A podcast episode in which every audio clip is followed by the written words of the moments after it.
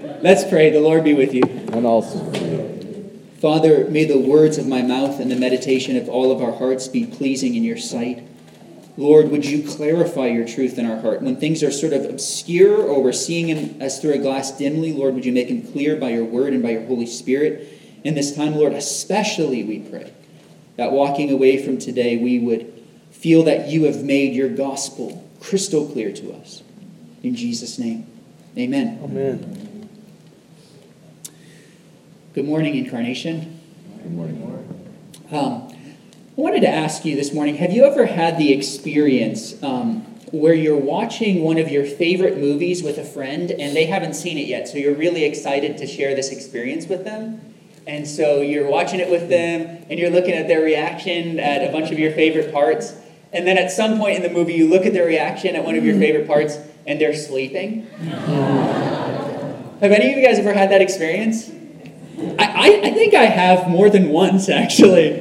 I, um, it's not it's not very fun, right? You, you're like, hey, no, no, you missed it, and then sometimes they'll try to like play it off at the end, like, yeah, man, that was good, and you're like, uh-uh, dude, you fell asleep. And uh, and while there are some movies uh, that are probably on the sort of like level where like you could you could take a nap for 15 minutes in the middle and you're not really going to miss much. There are some movies where that will actually make a big difference. Amen. Um, some of you might know that my favorite movie ever is uh, The Fellowship of the Ring. It's the first movie of The Lord of the Rings.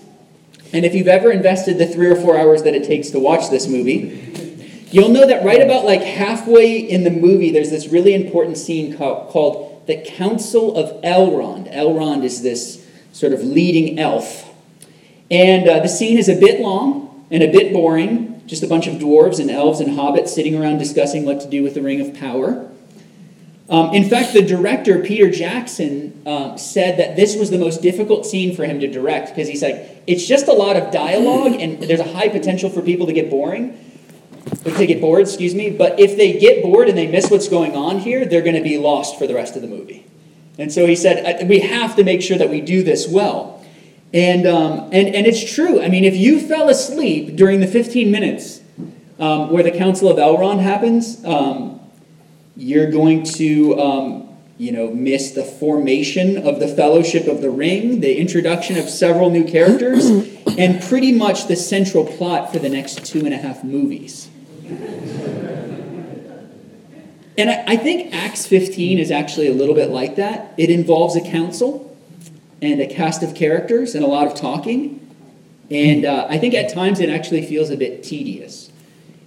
But we have to, um, we have to recognize um, through reading of the, the, the total book of Acts and the rest of the New Testament that it's actually crucial to the story. In fact, all of the book of Acts has in some way or another been building up to Acts 15. One Bible scholar put it this way he said, Chapter 15 is the turning point the centerpiece, the watershed of the book, the episode which rounds off and justifies the past developments and makes those to come intrinsically possible. And I don't think this is an exaggeration. Because after Acts 15, Peter disappears from the story, Jerusalem fades into the background, and Paul really sets his sight on Rome in the future, and the mission begins to move in that direction. And none of this really could be possible without what's established in Acts 15. So, will you grab your Bibles and please turn to Acts 15? And as you turn there, um, let me just say a few words about the context. Um, at the end of chapter 14, Paul and Barnabas had just completed their first missionary journey, and they're lingering with the church in Antioch, which was their sending church, and um, sharing with them, quote, all that God had done with them and how he had opened the door of faith. Can you say faith? Faith. faith. All right. That's a key word here. They opened the door of faith to the Gentiles.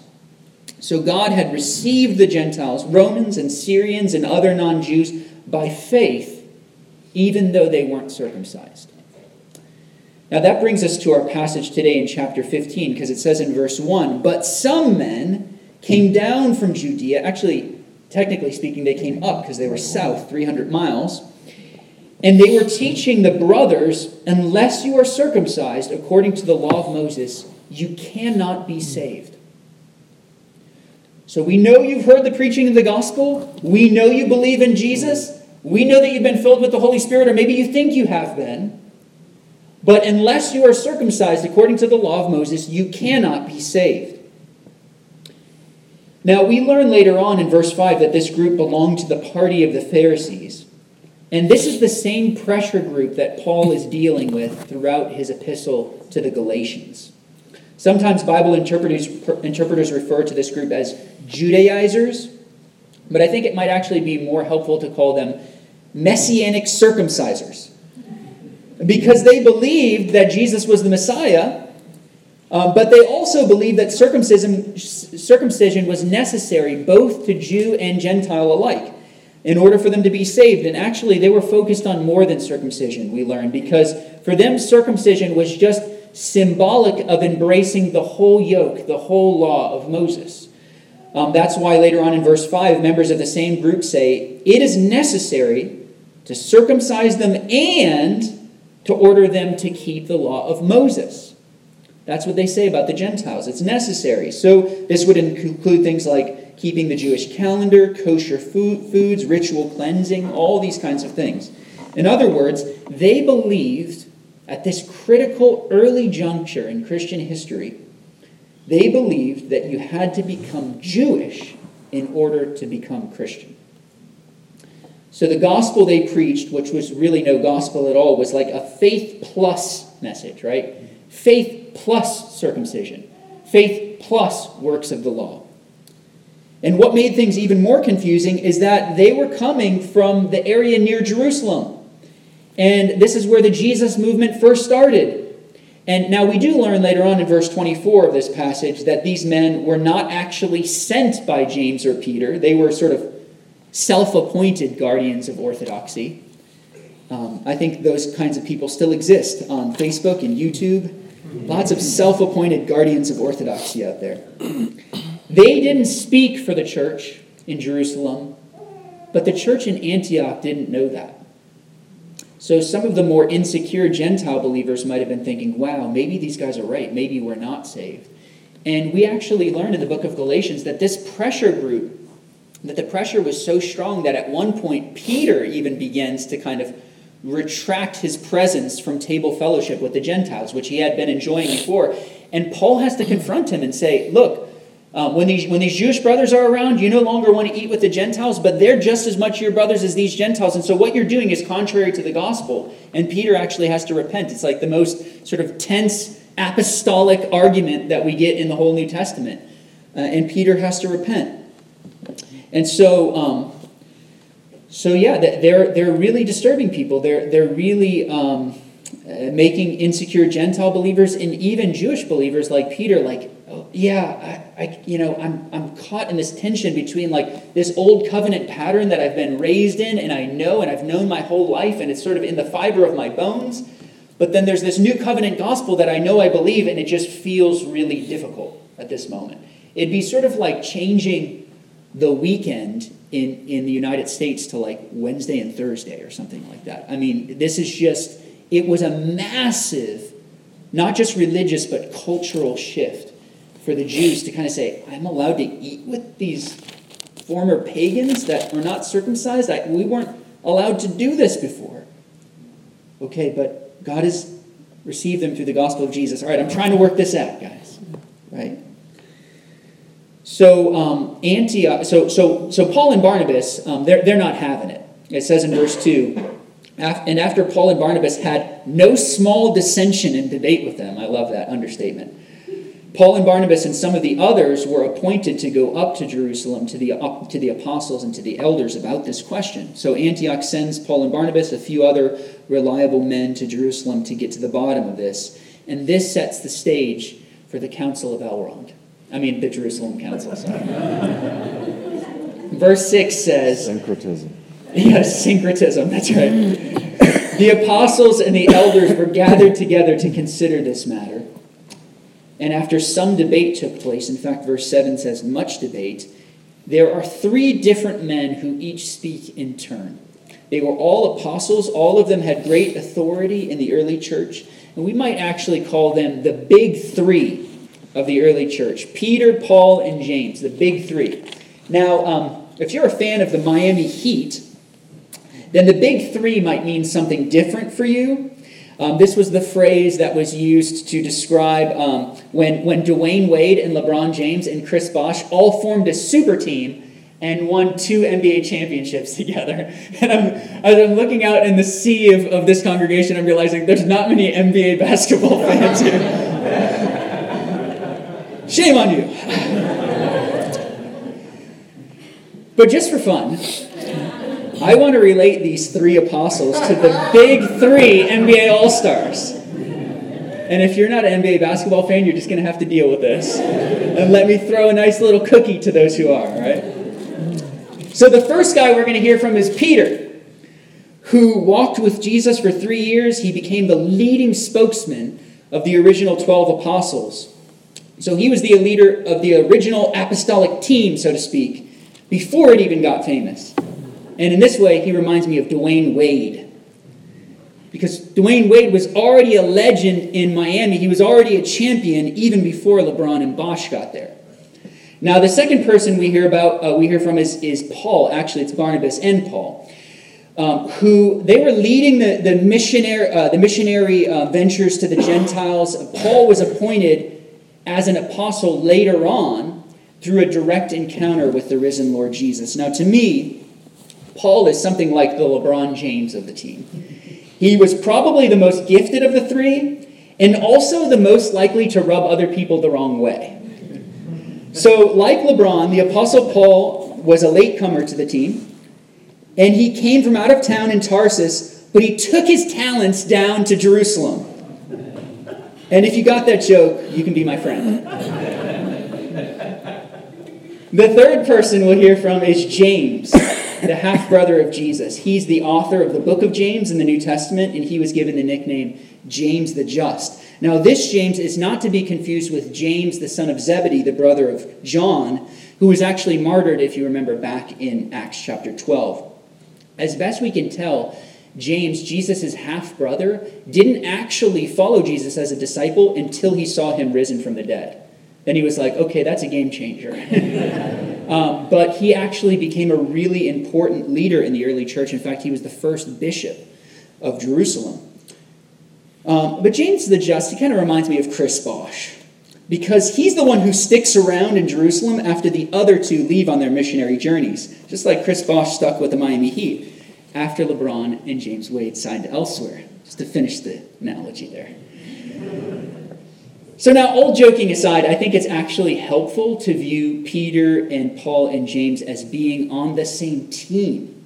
Because sometimes critical scholars want to pit them like against one another, as if there's just this sort of spectrum. And it's like, way on the one side is James, who's the most Jewish uh, uh of them, and, and he's, he's sort of passionate about Jewish things. And, and then on the other side, you have like the Apostle Paul, who's been a missionary for so long, and he's you know, been eating like barbecued pulled pork with all the Gentiles and, and, you know, and shrimp and stuff like that. And somewhere in between, you have Peter who's sort of tugged back and forth between the two. And to some extent, that's like partially true, right?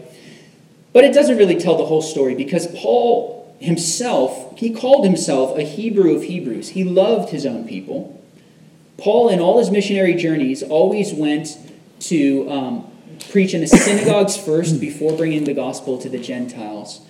And, and likewise, James is not in, unsympathetic to the Gentiles. He might be, in some sense, like a pastor or a missionary in residence in Jerusalem among people who are really zealous about the law, and so James is trying to be sensitive to them. But did you notice he's the one who, who ultimately decides, he's the one who ultimately decrees, really, in this passage, that the Gentiles don't have to be circumcised. So he's not unsympathetic to them as a people group. Uh, so the book of Acts and Luke really wants us to know that Peter and Paul and James were actually brothers, they were actually partners, they were teammates. They weren't sort of um, leaders of their own, you know, Jesus movements that were in complete contradiction to, to one another. And if there were any sort of outstanding questions about, like, hey, how are we viewing this? There are actually several points along the way, and the most important being here in Acts 15, where they're like, hey, let's like totally make sure we're on the same page and tell all the churches we're on the same page. Paul says in 1 Corinthians 15, so whether it was I or they who preached to you, he's talking about Cephas, he's talking about Peter, he's talking about James, whether it was I or they who preached, so we preached and so you believed. It, like it doesn't matter whether you got the gospel from James or Peter or me, because we only preach one gospel because there is only one gospel. So look with me, if you would, at Peter's speech. It's a bit wordy, but I find he makes every sentence count. So we're going to linger on his speech a little bit more than elsewhere in this passage. Beginning in verse 7, it says, Peter stood up and said to them, Brothers, you know that in the early days God made a choice among you, that by my mouth uh, the Gentiles should hear the word of the gospel and believe. So actually, if we remember, Paul is the, I mean, uh, excuse me, Peter is the, is the first one who actually leads an uncircumcised Gentile to faith in the book of Acts. We remember that from Acts chapter 10 uh, in the conversion of Cornelius. He said, he, Peter calls this the early days. So we're in Acts 15, that was in Acts 10. Most scholars believe this, this was about 10 years before, that the conversion of Cornelius happened about AD 38, and that the Jerusalem Council is happening in about AD 48.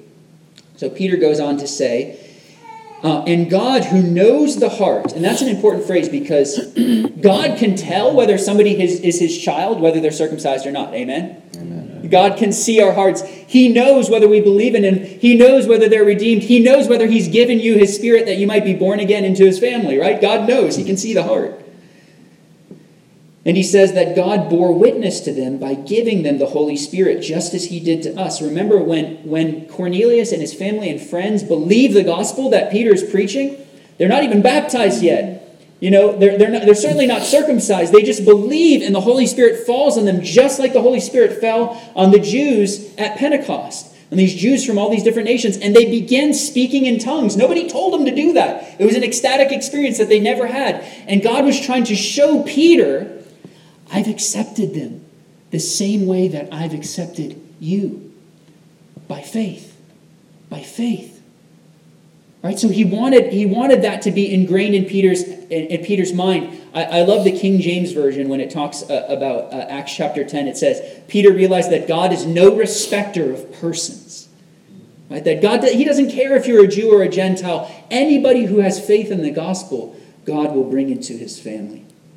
Amen? Amen. So, um, now, we notice that Peter actually uses a lot of us and them language in this paragraph, but he does so in order to actually make kind of an opposite point here in verse 9. It says that God made no distinction between us and them. So, no distinction between Jew and Gentile, having cleansed their hearts by faith.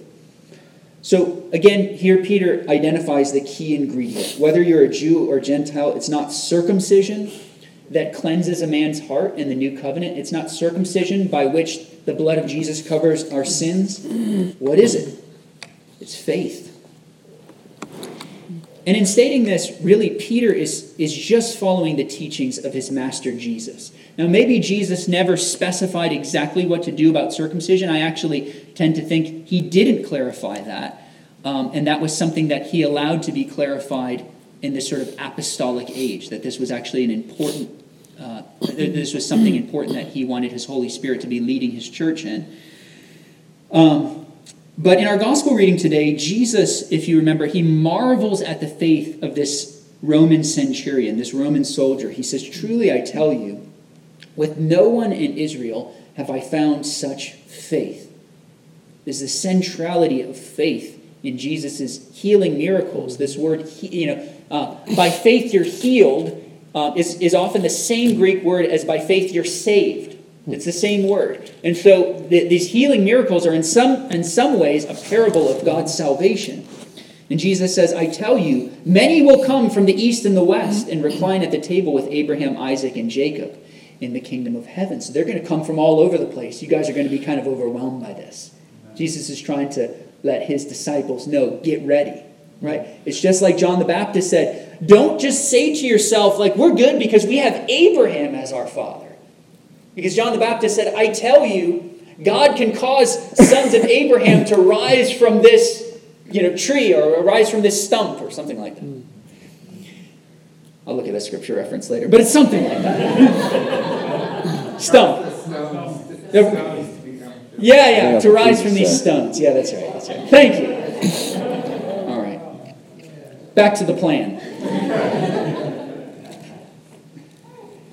So, um, in other words, uh, the Jews, the Greeks, as well as Paul will clarify, male and female, slave and free, all who have faith in Jesus will be a part of the one eternal family of God. This doctrine is what the reformers referred to as sola fide, that we're saved by faith alone. This is a firm biblical truth, guys. Sometimes this part of Christianity is actually criticized. I've heard church, churches refer to this doctrine critically as easy believism. And their point is that faith that does not lead to obedience is not true faith. So, to quote from James, faith without works is dead. And that's true enough. But on the other hand, it's important to note that faith is still all that's needed because true faith will always lead to amendment of life. An amendment of life will never be possible without the starting point of faith. So, in other words, we're not saved by both faith and works as this sort of like combo deal. We're saved by faith alone, and then true faith always leads to loving works. I have a friend who um, is a gifted evangelist who loves to use this phrase, easy believism. He told me, Yeah, man, I, it's supposed to be a criticism, but I love it. He said, Because when I share Christ with people, I tell them, all you need to do is believe in Jesus and you will be saved. And he said, and I like to tell him when they say, like, that's crazy, that's, that sounds too easy. He says, well, Jesus' yoke is easy and his burden is light. this is the free gift of salvation. For God so loved the world that he gave his only Son, that whoever believes in him will not perish but have everlasting life. The hymn we sometimes sing in church puts it this way The vilest offender who truly believes that moment from Jesus a pardon receives. I love that line. I always want to like stop in the middle of it and just say, Hallelujah! Even in the middle of Lent, Hallelujah! Praise the Lord. Now look, look down with me at verse 10 because Peter's teaching here, it's at the core of our faith. He asks, Now therefore, why are you putting God to the test? God's already revealed all this to us. Why are you putting him to test by placing a yoke on the neck of the disciples that neither our fathers nor we have been able to bear? In other words, he's saying, like, look, not even, not even the Jewish heroes of the past were able to be saved by obeying the law. So why are you telling them that that's the way that they need to be saved? He says, But we, that is, we Jews, believe that we will be saved through the grace of the Lord Jesus, just as they will. So let's just do a full stop for a minute, right? Peter is saying that both Jews and Gentiles alike are saved in the same way. And how does God save us? By works of the law? No. He says we'll be saved by the grace of the Lord Jesus. Probably don't need to tell you that what grace means. Grace refers to God's unmerited favor. We don't deserve it, but He gives it. He graciously gives it. It's a divine rescuing love that comes to us from the outside, even though we don't deserve it, because God is more merciful than each one of us could possibly fathom. Grace is the sinless Son of God dying on the cross for the sins of the world. And listen, brothers and sisters, there's no other hope for salvation except for by the grace of God and the cross of Christ. I was watching a video, one of the last interviews that Billy Graham gave before he died, and he was saying, um, and they were showing these images of him preaching in front of yes, like 200,000 people or something. It was just massive groups gathering. And he said, um, I always got so excited when I was standing in front of the, the, the, these groups of people because I was just standing up there thinking, man, God loves you all so much. Is that like a beautiful thought? You know, you know, Billy Graham wasn't rolling up to the podium like, "Look at all you sinners." no, Billy Graham, because he's like, my, my central message was, God so loved the world, He so loved you that He gave His only Son, and if you believe in Jesus, He'll forgive your sins.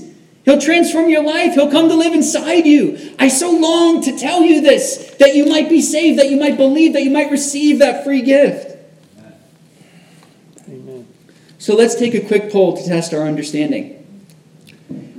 How many of you here have some sort of Jewish ancestry or you are a Gentile? Okay, that should be everyone, right? Now keep your hands raised if you think you'll be saved because of your obedience to the law. Okay, no one. Good. You're listening to Peter here. Now raise your hand if you believe the only way to be saved is by the grace of God. Whew, all right. Awesome. We're getting somewhere. And it's because of passages like this and hundreds of others like it that the Protestant reformers insisted that we're not saved by works. We're saved by grace alone, through faith alone, in Christ alone. That was their clarion call by grace alone, through faith alone, in Christ alone. In fact, I want to read for you Martin Luther's discovery of this truth in Scripture back when he was an Augustinian monk. Um, in his own words, he says this He says, I greatly longed to understand Paul's epistle to the Romans, and nothing stood in the way but that one expression, the justice of God because I took it to mean the justice whereby God is just and deals justly in punishing the unjust. My situation was such that, although an impeccable monk, I stood before God as a sinner, troubled in conscience, conscience, and I had no confidence that my merit would assuage him. Therefore, I did not love a just and angry God, but rather hated and murmured against him.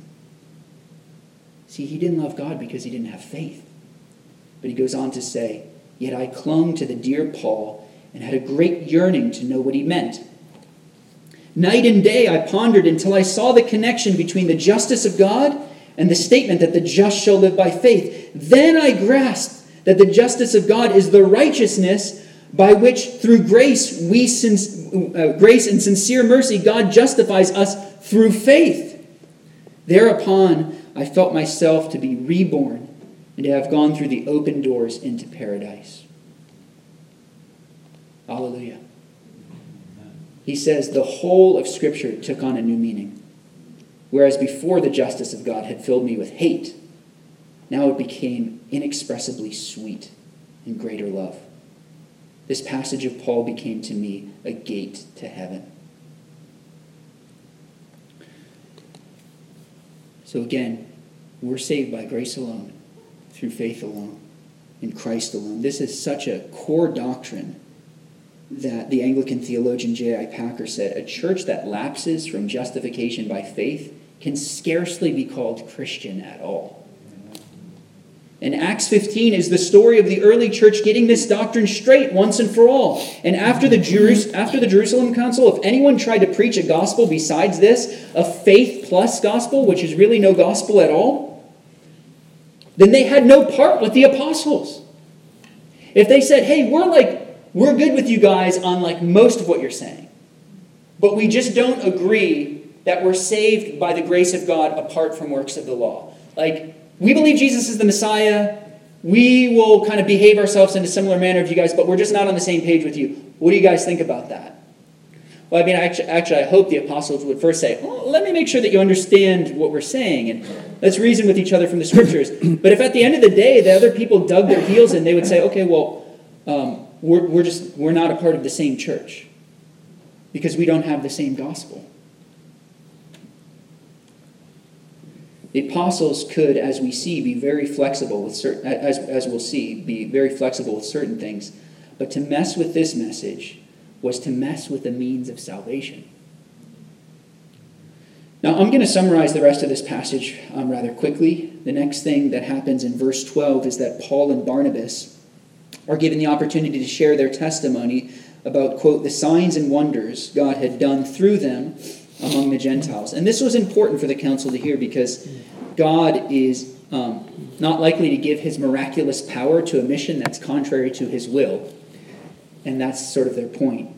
So, for this reason, personal testimony can be a very powerful thing. But after Paul's done sharing, James actually does something that I think is even more important, which is he points the council back to the scriptures. He says in verse 13, Brothers, listen to me. Simeon, and it's very like James to use Peter's Jewish name here, he says, Simeon has related how God first visited the Gentiles to take from them a people for his name. And here's the important part he says, and with this, uh, and, and, excuse me, and with this, uh, the words of the excuse me, and with this, the words of the prophets agree. And then he quotes from Amos chapter 9 and makes an allusion to Isaiah 45, with, which demonstrates that during the time of the Messiah, when the tent of David is restored, God planned to include Gentiles into the remnant of his people. So it's just a couple of verses, and who knows what other verses they also talked about. I can think of others from the Old Testament.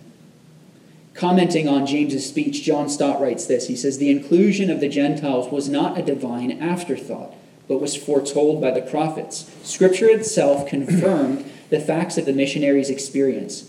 This correspondence between Scripture and experience, between the witness of the prophets and the apostles, was for James conclusive. The point is, is that experience alone, even powerful personal experience, is not enough when it comes to establishing doctrine in the church.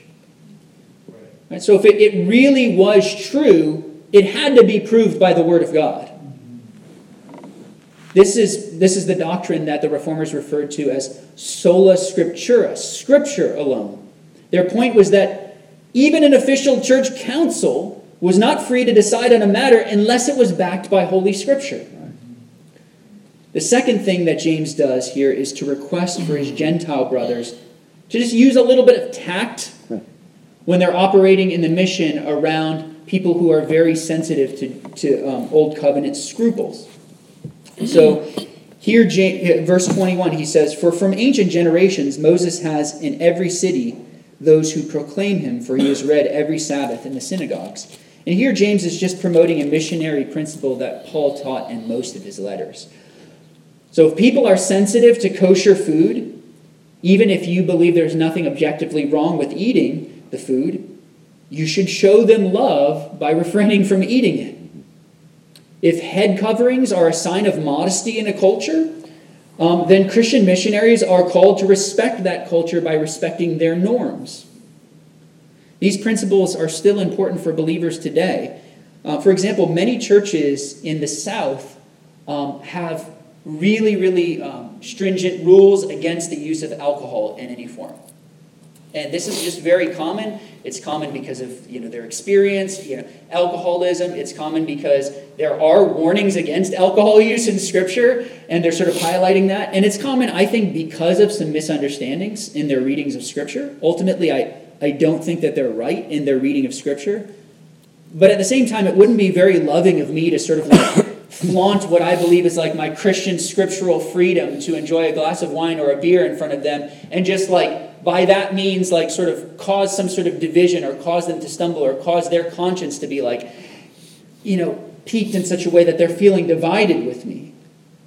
If you have any questions about these things i, I recommend reading romans 14 and 15 but essentially the message is this. Showing love is more important than exercising freedom for christians. Paul says for if a brother is grieved by what you eat you're no longer walking in love by what you eat, do you not destroy the one for whom Christ died? So there's a difference for the apostles between the things that were essential. You cannot disagree with us on these things, and the things that they're like, you know, these are secondary matters, and I'm not going to put a stumbling block in front of somebody as a result of these things. So there are some things worth dividing over, and alas, beer is not one of them. A false gospel that requires circumcision, yes but not beer and wine. And as a side note, I should say that food is always a secondary matter in the New Testament, but sexual purity, which is also mentioned by the apostles here, um, uh, was always viewed as essential throughout the rest of the New Testament. So this was actually um, viewed as a moral requirement, not a ritual requirement, that continued to um, be incumbent upon Christians as well as Jews. Uh, and so, after the Jerusalem Council makes their decision based on both scripture and experience, they spread it abroad to all the Gentile churches by putting it in writing. And this principle of loving flexibility is actually confirmed through an ironic epilogue in this story because Paul, who was the most passionate, um, right, about not requiring circumcision, decides in the very next chapter, just a few verses later, to circumcise one of his missionary companions. Right? It says in Acts 16:3, Paul wanted Timothy to accompany him, and he took with he took him with him And he circumcised him because of the Jews who were in those places, for then he, they knew that his father was Greek. So Timothy was widely known. They knew that he was half Jewish, and he knew, hey, if we're going to be doing uh, ministry, if we're going to start by entering the synagogues and debating all these things, I'm concerned for Timothy's safety if we don't actually circumcise him. I mean, Paul's already been stoned. He's already got people going out for his neck, and he's just like, all right, we'll just we'll just circumcise him. It's fine right? Which is, which is astounding, right? That Paul would be that flexible. So, for those who are under the law, Paul was prepared to become like one under the law, he says, in order to win those who were under the law. As John Newton put it, Paul was a reed in non essentials and an iron pillar in essentials. He was a reed in non essentials and an iron, an iron pillar in essentials. And so, as I end, let me just take us back to the beginning for a moment. I started by pointing uh, out the important truth that if you're watching Lord of the Rings, don't fall asleep during the Council of Elrond because you'll miss a lot of essential things going forward. And in a similar way, um, with the Jerusalem Council in Acts 15, you you better pay attention to what's going on here. Otherwise, you're very likely going to misunderstand not only the rest of the book of Acts, but the rest of the New Testament. So we have to get the truth that they get clear here, clear. That God is, is, is making a people for himself from the east, from the west, people who are circumcised, people who are uncircumcised, and he's, he's calling a people for his own that, are, that will come to know him, that will come to be a part of his people by faith. We got to get the gospel clear that we're not saved by faith plus. We're saved by grace alone, through faith alone, in Christ alone. And yes, this is a truth worth dividing over. They sent the letter out. If you're not on the same page with us on this, then it's time to part ways. But on secondary matters, we're called to exercise loving unity over freedom. John Stott summarizes it in this way The Jerusalem Council secured a double victory a victory of truth in confirming the gospel of grace, and a victory in love in, preser- in preserving the fellowship. Lord Jesus, we ask you to help us walk in both these truths. Amen. Amen.